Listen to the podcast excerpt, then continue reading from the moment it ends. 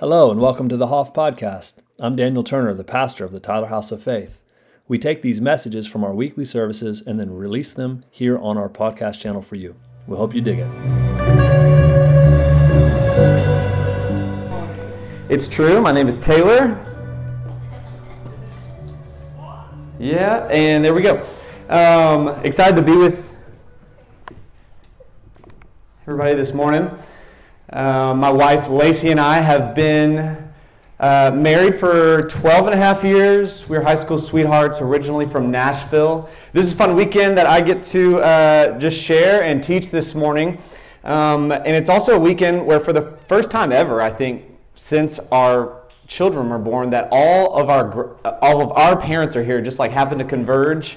They didn't know that I was speaking here because I didn't tell them. Until it was like, wait, you're all going to be here that weekend?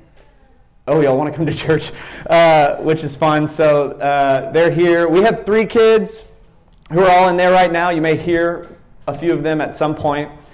But before we get any further, I just want to say that, Lacey and I have lived in Tyler almost 13 years. We've been a part of Hoff for about 2.5 years.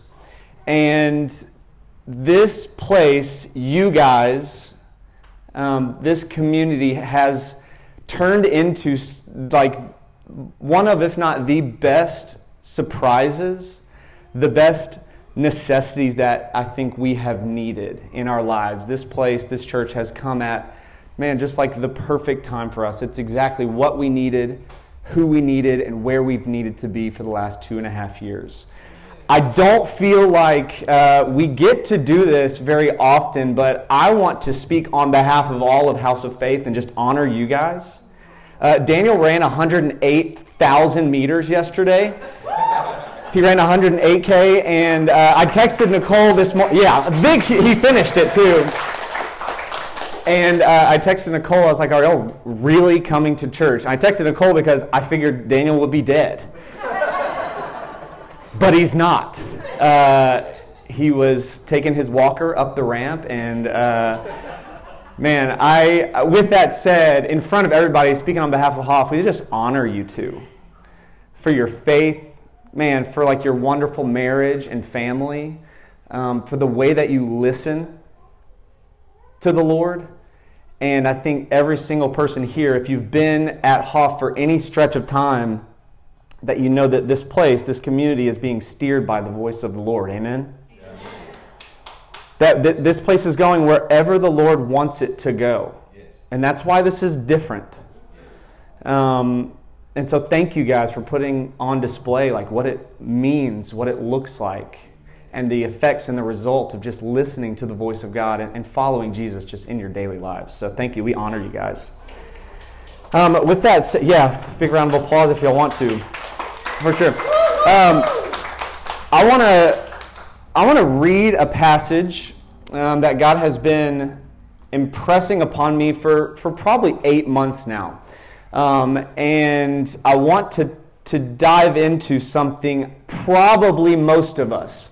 If you've been around faith at any point in your life, the Christian faith, you have heard this passage. I want to dive into it. I want to share something that God's really put on my heart, really has directed me, reshaped me the last 8 to 9 months, and it's really neat. I'll share a few times, but just a few things that Daniel said last week, and then maybe even a couple things that Laurel even sang this morning, which is really neat when that happens. The passage is Mark 12, 28 through 31, where Jesus is in a moment, and the Pharisees, religious leaders, are cornering him, trying to trap him. Mark 12, 28 through 31, and one of the scribes came up and heard them disputing with one another. And seeing that he, Jesus, answered them all well, asked him, "Teacher, which commandment is the most important of all?" Jesus answered, "The most important is, 'Hear, O Israel, the Lord our God, the Lord is one. You shall love the Lord your God with all your heart, with all your soul, with all your mind, and with all your strength. The second is this, you shall love your neighbor as yourself. There is no other commandment greater than these. So, Father, thank you for this morning. Thank you for another day where your mercies are new. Thank you that your grace is sufficient for us. And thank you that even in the midst of a life that just feels confusing, a life that feels overwhelming a lot of times, even on this side of just salvation and walking with you, it can get tiring sometimes, that right here you really boil it down to one thing, and that's just to love you with all our heart, with all our soul, all our mind, and all of our strength. And that will just naturally, organically produce a love for the people around us. I pray that at the end of this, that no matter what is said, no matter what is thought, that we would just love you more. Would you teach us to live wholeheartedly as you did and modeled and now empower us with to live wholeheartedly. It's in your name, Jesus, we pray. Amen. Well, several months ago, I read a story about author and poet David Whyte, W-H-Y-T-E. His work centers on articulating the longings of the human heart. When he was much younger, he worked years at a nonprofit and, staggering under the ongoing weight of trying to repair the world, he described his work as the wonderful, stressful dynamic we find ourselves in when we are constantly striving to do work for which we don't have the time and quite often energy to do. Over the course of the first several years of his life, this hopeless perspective began to take a toll on him. He was helping the world, but at the same time losing his soul. The violent pace and excessive load were crushing him. And so one day, he reached out in the midst of a breaking point to a friend of his. He returned home on the edge of burnout and despair and reached out to a friend of his who was a Benedictine monk who came over that evening to drink poetry, or to read poetry and drink wine, and maybe both. But as soon as his friend arrived, White quickly hijacked the conversation with the pain of his heart. Desperate for some kind of insight on how to restore his soul, he shoved a glass of wine in the monk's hand and pleaded, "Speak to me of exhaustion. Tell me of exhaustion." Somewhat surprised, the monk looked at him to see the seriousness of his request. Discerning the desperation in his voice, he responded slowly, "You know, the antidote for exhaustion is not necessarily rest." And then he paused. At this, White's countenance fell. Not rest. Then what on earth could it be? More prayer? More scripture and meditation? More work? More self-help? Another practice or program to do? And then the monk continued slowly, "You know, the antidote for exhaustion is not necessarily rest. It is wholeheartedness." I think the reason so many of us are on, or have felt like we have constantly been on the verge of exhaustion and burnout and despair, the reason so many of us are not thriving, the reason so many of us are not feeling fully alive is not that we don't have what it takes to face the challenges of our lives. I think it's because we are living and doing it all with half of our hearts. We are living what I call disintegrated. And the only treatment, the only antidote is to love God and neighbor with all of our heart, with all of our soul, with all of our mind, and with all of our strength. And so this morning, I want to make a case for living wholeheartedly. I want to make a case for living fully alive from a place of wholeness that we have already been given in Jesus Christ. And then briefly, what life looks like as we integrate with Him and what the result is. Does that sound good? I think we can agree to some extent that our world, our culture, in some way, or in all ways is disintegrated. Do we agree? To some extent. I think this is also, the side note, this is also why Jesus calls us salt of the earth on the Sermon on the Mount. We hear, you are the salt of the earth. We are to live with seasoning. We are to live with a bite, if you will. But salt in first century times was, of course, a food preservative.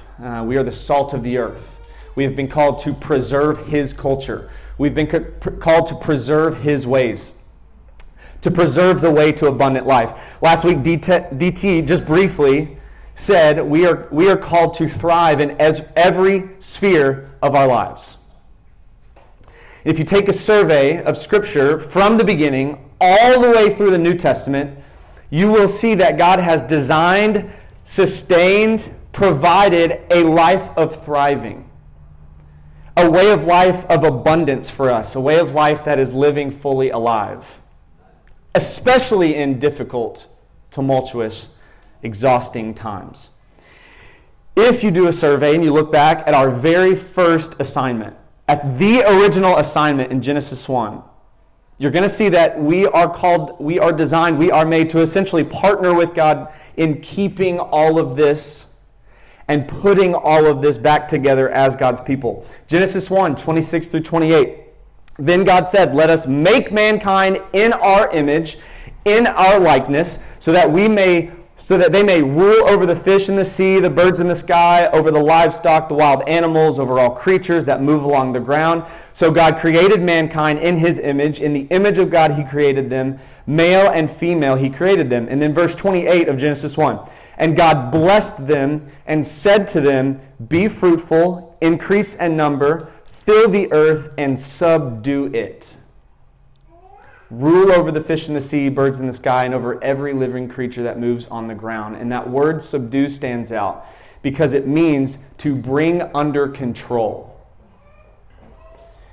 We have been placed here to bring our spheres of life under the control of the one who created it all, under the control of the one who sustains it, who blesses it. So our first and original and current assignment is to subdue, right? And we talk a lot here at Hoff that as God's people, as we bring the earth under the control in our families, friend circles, neighborhoods, workplaces, to the ends of the earth, the goal is to, of course, manifest heaven on earth, right? The reality of heaven here on earth in our lives. And we, of course, do this in partnership with the Holy Spirit who is alive in us. Can I get an amen? All right, you're still with me. This is our original purpose, and he is the only power to do it. Amen. The interesting dichotomy here is that we live in a world that is disintegrated in most ways. It is falling apart, it seems. And too often, we let it disintegrate us. I let it disintegrate me. And therefore, the cycle continues that because I feel or sense or just am disconnected in heart, soul, mind, strength, the world then disintegrates more and more. You look around your spheres, and I don't think it's difficult to say that we do let the world, the flesh, and the enemy systematically tear us apart if we're not careful. That even as God's people, we can and sometimes do adopt or align with the world's ways until we look up and at the last minute we realize that we are somewhere we never wanted to be. Yeah. That we are someone we never meant to become. Yeah. That there are characteristics of our lives that we are people who are rushed, who are anxious, depressed, bitter, numb, empty, stuck, hopeless. We think scarcity instead of abundance. We think fixed instead of thinking growth. Where we pray futile instead of praying big and expectant. Where we are distracted instead of single-minded. Where we operate and think in a rigid religious system instead of living in total freedom in Christ. These are the effects, these are the results of walking toward the tree of knowledge, right? Of good and evil that Daniel has spoken about often and did last week. That's disintegration. where we think and live as if your heart, mind, soul, and strength are disconnected from the truth of the reality that we have already, all the way, been made whole in Jesus Christ. I think it's safe to say that the last 3 to 4 years have been weird.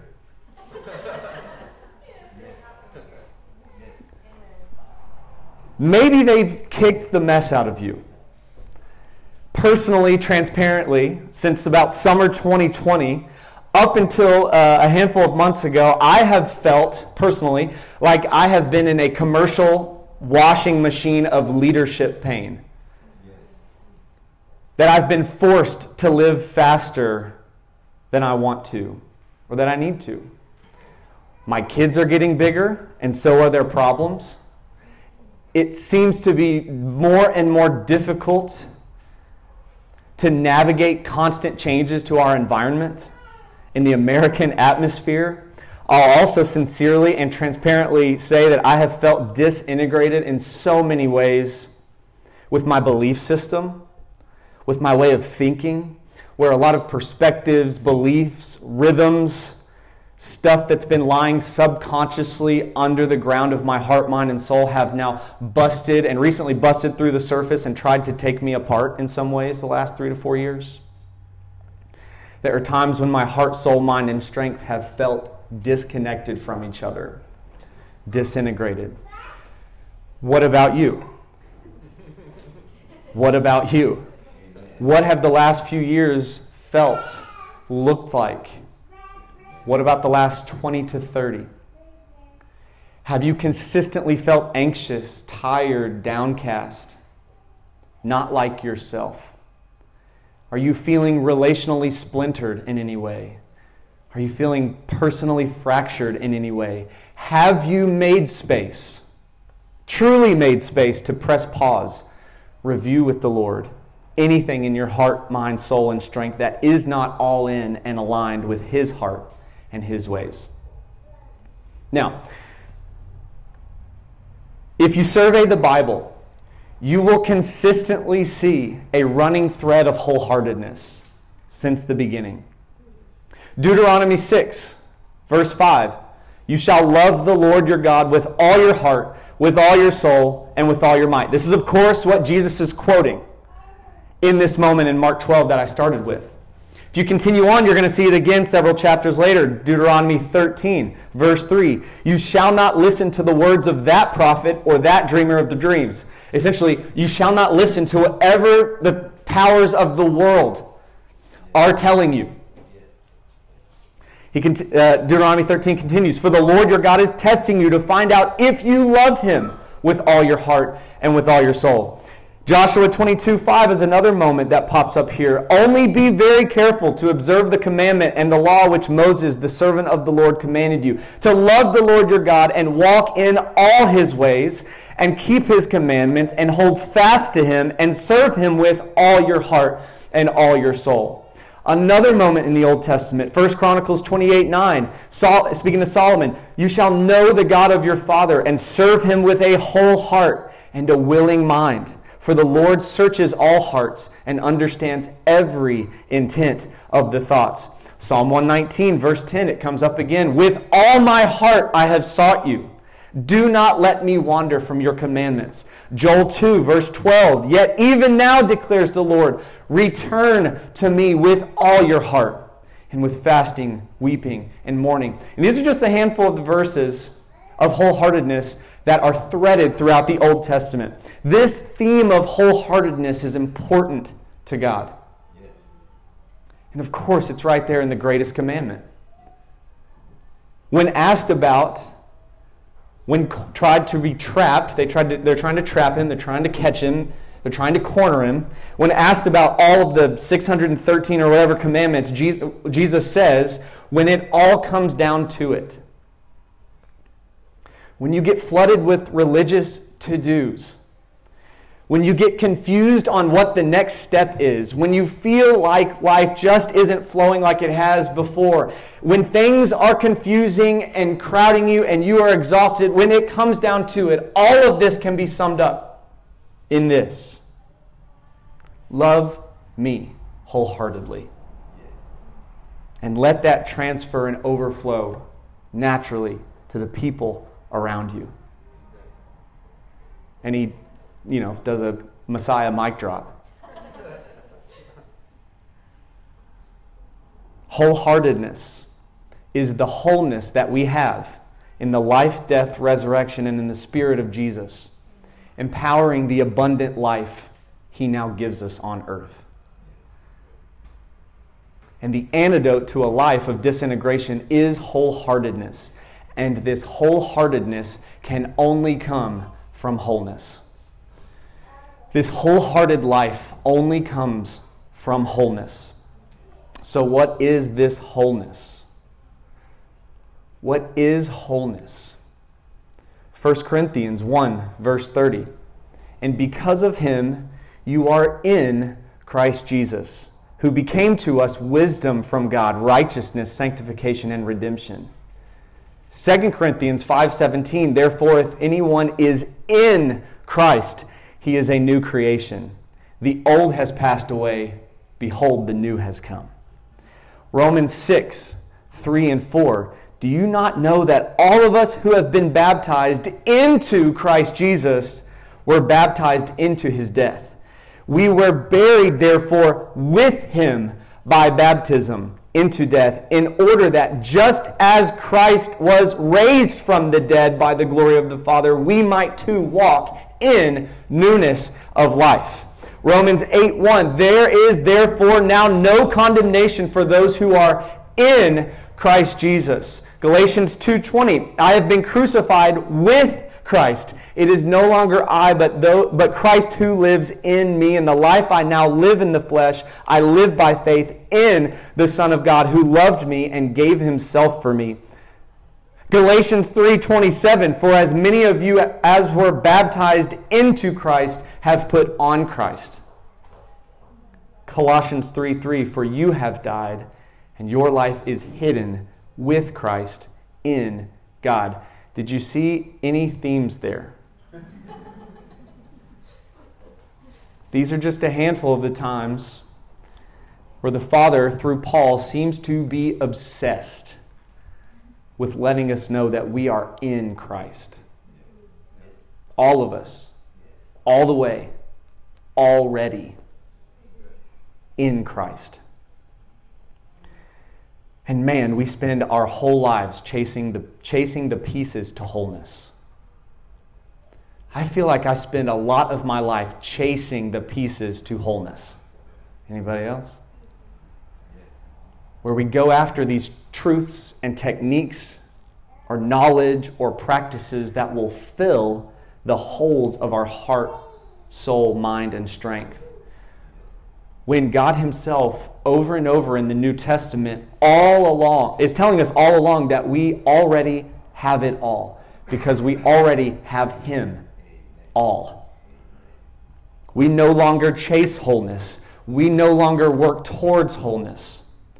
Instead, he has flipped the script, and we now live and operate from wholeness. It's no longer about our performance or appearance or professional Christian knowledge. This wholeness comes from our position with God in Christ. You have already been given everything in Christ, the true tree of life, to thrive, to live fully alive in every sphere of your life that you may think the tree of knowledge can give you. Daniel read last week Jeremiah 17 that says, cursed is the one who trusts in man, who depends on flesh for his strength, and whose heart turns away from the Lord. This is the moment for us still today that causes the drift that leads to disintegration. That is the disconnection of your heart, soul, mind, and strength to love God and the people around you and to thrive where you are. It's when we, in any way, trust in ourselves, trust in anything else other than him. Is that fair to say? But the truth of the Bible, the truth of the New Testament, is that God has put us together. He has fully put us back together, redeemed and restored us fully in Christ. He has given you wholeness in him. And so now the question is, why am I still exhausted? Why am I still doubting and hopeless in some of the spheres of my life that I'm called to thrive in? Why do I feel like I have a split focus? Why does it feel like I have a split heart and a split life? It is because the enemy knows that the greatest commandment is our greatest and only solution. The reason we know we have wholeness, but why do I keep ending up here where I feel split in some way? It's because I believe the enemy knows that the greatest commandment holds our greatest and only solution. He knows that wholeheartedness is the only antidote. He knows what holds you together. He knows what advances truth.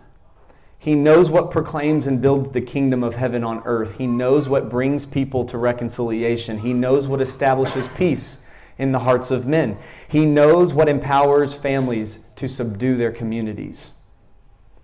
And man, he does everything it can, it seems, to hinder and halt the greatest commandment. And he has influenced this world to be a distracting atmosphere, which leads to eventually disintegration.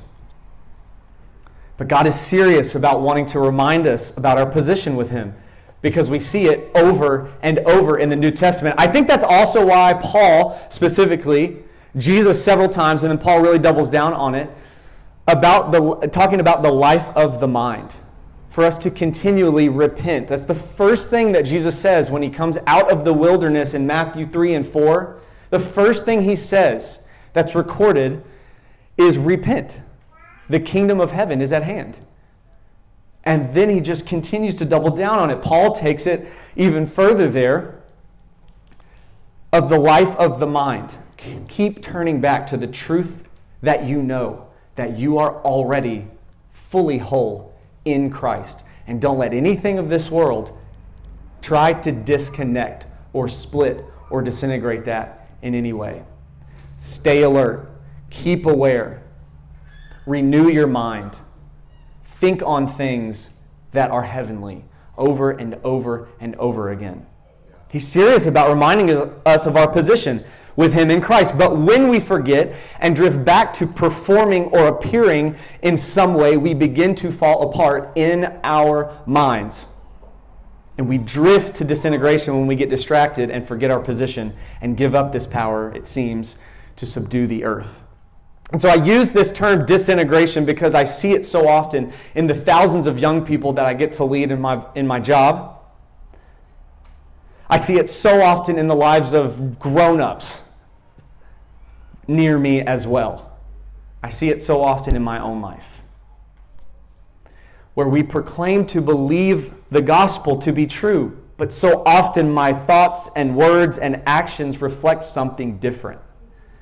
Where I believe in my heart that God is good and loving and helpful and present and he speaks to me, but I think and speak and act in a different way. Where the world and our flesh and the enemy creeps in and slowly tears us apart, disintegrating us from our true selves. And the problem, again, with disintegration is that we believe we have to work in some way to become more whole in Christ. That sounds dumb as I say it out loud. But we live this way. I live this way, it seems, so often. I believe that there's like some mystery journey I must go on with the Lord. And if I miss some puzzle pieces along the way, then that sucks for me. Good luck out there, pal. Better retrace your steps. Where he's dropping puzzle pieces of wholeness along the way, and if I miss one, then that stinks. Now, there is a journey of self-discovery. There is a process of sanctification. But there is nothing about himself that God is withholding from you. Psalm 84:11, no good thing does he withhold from those who walk uprightly. There is no wholeness or life that he keeps from you. James 1:17, every good and perfect gift is from the Father above. And there is no separation between you and him in any way anymore. Romans 8, 38 and 39. For I am sure that neither death, nor life, nor angels, nor rulers, nor things present, nor things to come, nor powers, nor height, nor depth, nor anything else in all creation will be able to separate us from the love of God in Christ Jesus, our Lord. Do not let any culturally imported belief take a part of your life. That's where disintegration begins its pattern of work. But believe the truth that we are whole in Jesus Christ. Amen. From the baby. We are whole in Jesus Christ. Colossians 2, 9 and 10. For in him the fullness of deity dwells bodily, and you have been filled with him, who is the head of all rule and authority. This is eternal integration. Nothing can separate that. And from this place, we are empowered and inspired to live wholeheartedly with him, where our wholehearted God set the tone by being wholeheartedly committed and in love with you, with each of us. So you are safe in committing yourself to him. You are safe in consecrating yourself to him, where he promises us in Jeremiah 29:13, you will seek me and find me when you seek me with all your heart. It doesn't say you will seek me and I'll keep running and we'll play a little weird cat and mouse game when you seek me with all your heart. No, you will seek me and find me when you seek me with all your heart. This is earthly integration. The antidote to exhaustion is living wholeheartedly from the place of wholeness in Christ. The antidote to exhaustion is living wholeheartedly from the place of wholeness in Christ. Many of us know John 15, 1 through 5 really well. I'd encourage you to go look at it today, this week. We're at the end of his life. Jesus is in what's known as the upper room in John 13 through 17. He's at the end of his life. Obviously, he's at the end of his three or so years with his disciples, and he's pretty much giving his last will and testament to the disciples, where I think in their minds, they're like, yeah, this is it. We're going to overthrow religious rule. We're going to overthrow the Romans. He's the guy that's going to do it, and he's been saying some weird stuff lately, but it's on. In John 13, he washed his feet. John 14, 15, 16, he's like, guys, I'm about to leave you. And they're like, this is weird, because what you're saying isn't matching up with what some of us are thinking. He's like, guys, it's time that I leave, but it is to your advantage that I leave. It's better for you that I no longer be with you in my physical form. And if it's me, I'm sitting there like, that doesn't make sense, man. I've seen you teach. I've seen you heal. I've seen you multiply food. I've seen you raise Lazarus from the dead. I've seen you just with the word heal someone who's miles away in another town. I've seen this. I've heard this. I've experienced this. It's go time. And he's like, it's my time to go, but it's to your advantage. It's better for you that I leave, so that I may send the helper to you, so that I may send the one who will fill your hearts and minds and souls and strengths, my very spirit, so that my spirit may be endlessly multiplied into all those who believe, to teach, to heal, to perform, to do these things that I've showed you to do, but ultimately to love people like I love people. In John 15, halfway through that Last will and testament, the upper room teaching, John 15, 1-5, he's like, listen, I'm the vine, you're the branches. Just stay with me. Stay with me. I'm going to give you my heart. I'm going to give you my mind. 1 Corinthians 2 says that we have the mind of Christ. And so this wholehearted lifestyle has been set up for us by just simply abiding. Just simply walking with Him every moment of every day. And it's important to recognize that there's going to be times of tiredness. There are going to be moments of exhaustion. There will be times that feel more pressurized than others. There will be stretches where it feels like we are being tugged in multiple directions. He promises, in this world, you will have comfort and ease. And no, in this world, you will have trouble. But wholeheartedness is the state of being that God has already given you in Jesus, with His Spirit and way of life, where you don't have to be exhausted or stuck or hopeless anymore, where you really can, even in the midst of trying times, love God and love people and love yourself. Amen. Amen. Some of you are probably like, nah, that's a weird one. Amen. But if you look back at the greatest commandment, it says, love your neighbor as yourself. That's just an expectation for us, right? Where I've been learning the last 8 or 9 months to love who He has made me, to love how He has designed me, to love who He is of utmost importance, to love who He is in me. Where we really can, in the midst of trying times, love God, people, and ourselves with all of our heart, mind, soul, and strength from this place of wholeness. I think that's what it looks like to thrive in every sphere of our life. I think that's what it looks like to live fully alive. So what if your life looked and felt this way? What if your way of working and interacting with responsibilities and relationships in your life looked and felt different? What if you didn't have to feel crushed in the midst of crushing things? Or have you resolved to live a life of disintegration because you are still believing and saying, you know, because of my past, because of my hurts, because of my status or education or fill in the blank, my life will always feel this way? Doesn't have to.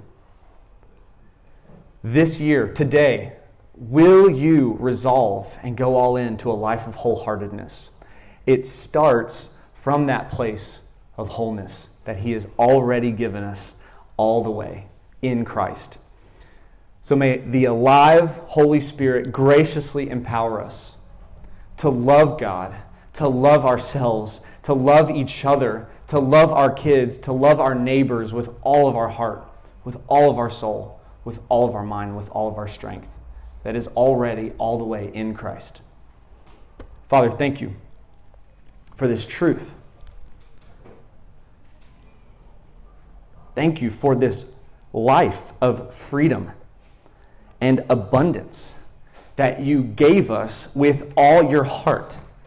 Thank you that your heart is now in us through your Spirit.